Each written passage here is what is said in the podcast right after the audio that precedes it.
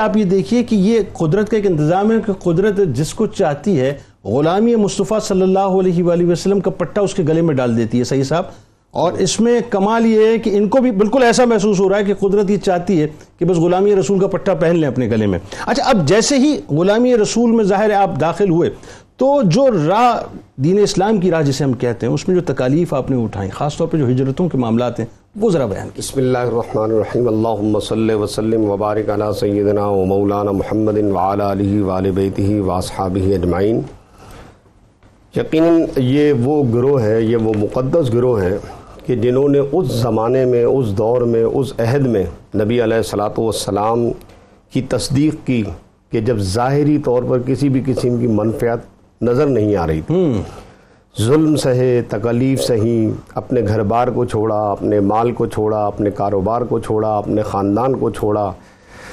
دنیاوی اعتبار سے دیکھا جائے تو کون سا دکھ کون سی تکلیف ہے جو اس گروہ اس مقدس گروہ نے نہیں اٹھایا؟ اور ابتدائی دور ہے۔ اور بالکل ابتدائی دور ہے کوئی فائدہ نہیں ہے۔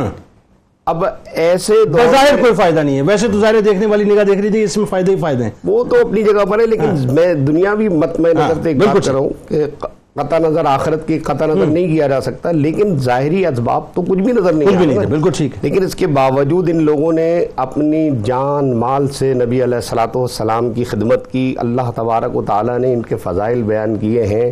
اور اگر یہ مقدس گروہ یہ قربانیاں نہ دیتا تو آج اسلام اس طرح خوشبودار طریقے سے ہمارے پاس موجود نہ درست، ہوتا۔ درست۔ قرآن مجید فرقان حمید نے ایک جگہ پہ ارشاد فرمایا والذین حاجروا فی اللہ من بعد ما ظلموا لنبوئنہم فی الدنیا حسنا ولاجر الآخرت اکبر لو کانوا یعلمون کہ اللہ رب العزت کی راہ میں اپنے گھر بار چھوڑے مظلوم ہو کر ضرور ہم انہیں دنیا میں اچھی جگہ دیں گے۔ اللہ۔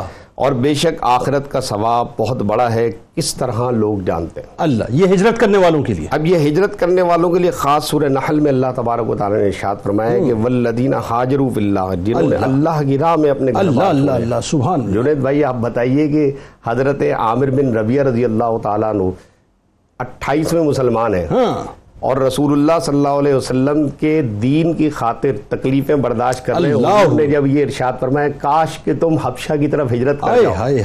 تو یہ حضرت عامر بن ربیہ رضی اللہ تعالیٰ عنہ اپنا وطن چھوڑ رہے ہیں اپنا گھر بار چھوڑ رہے ہیں اپنا کاروبار چھوڑ رہے ہیں۔ حضرت عمر کی محبتیں چھوڑ رہے ہیں۔ حضرت عمر کی جس کو حمایت حاصل ہو کس کی جرت ہے اس کی طرف میلی آنکھ سے دیکھ ہی ہی۔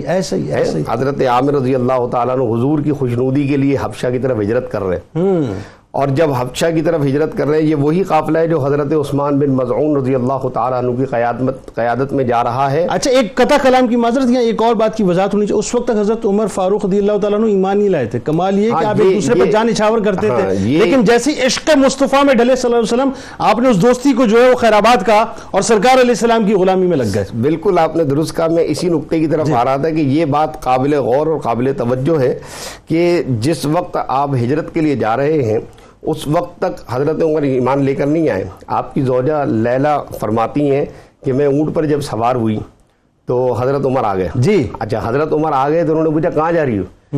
تو میں نے کہا کہ تم نے ہمیں دین میں بہت ستایا ہے۔ لہٰذا ہم اللہ کی وسیع ترین زمین کی طرف جا رہے ہیں۔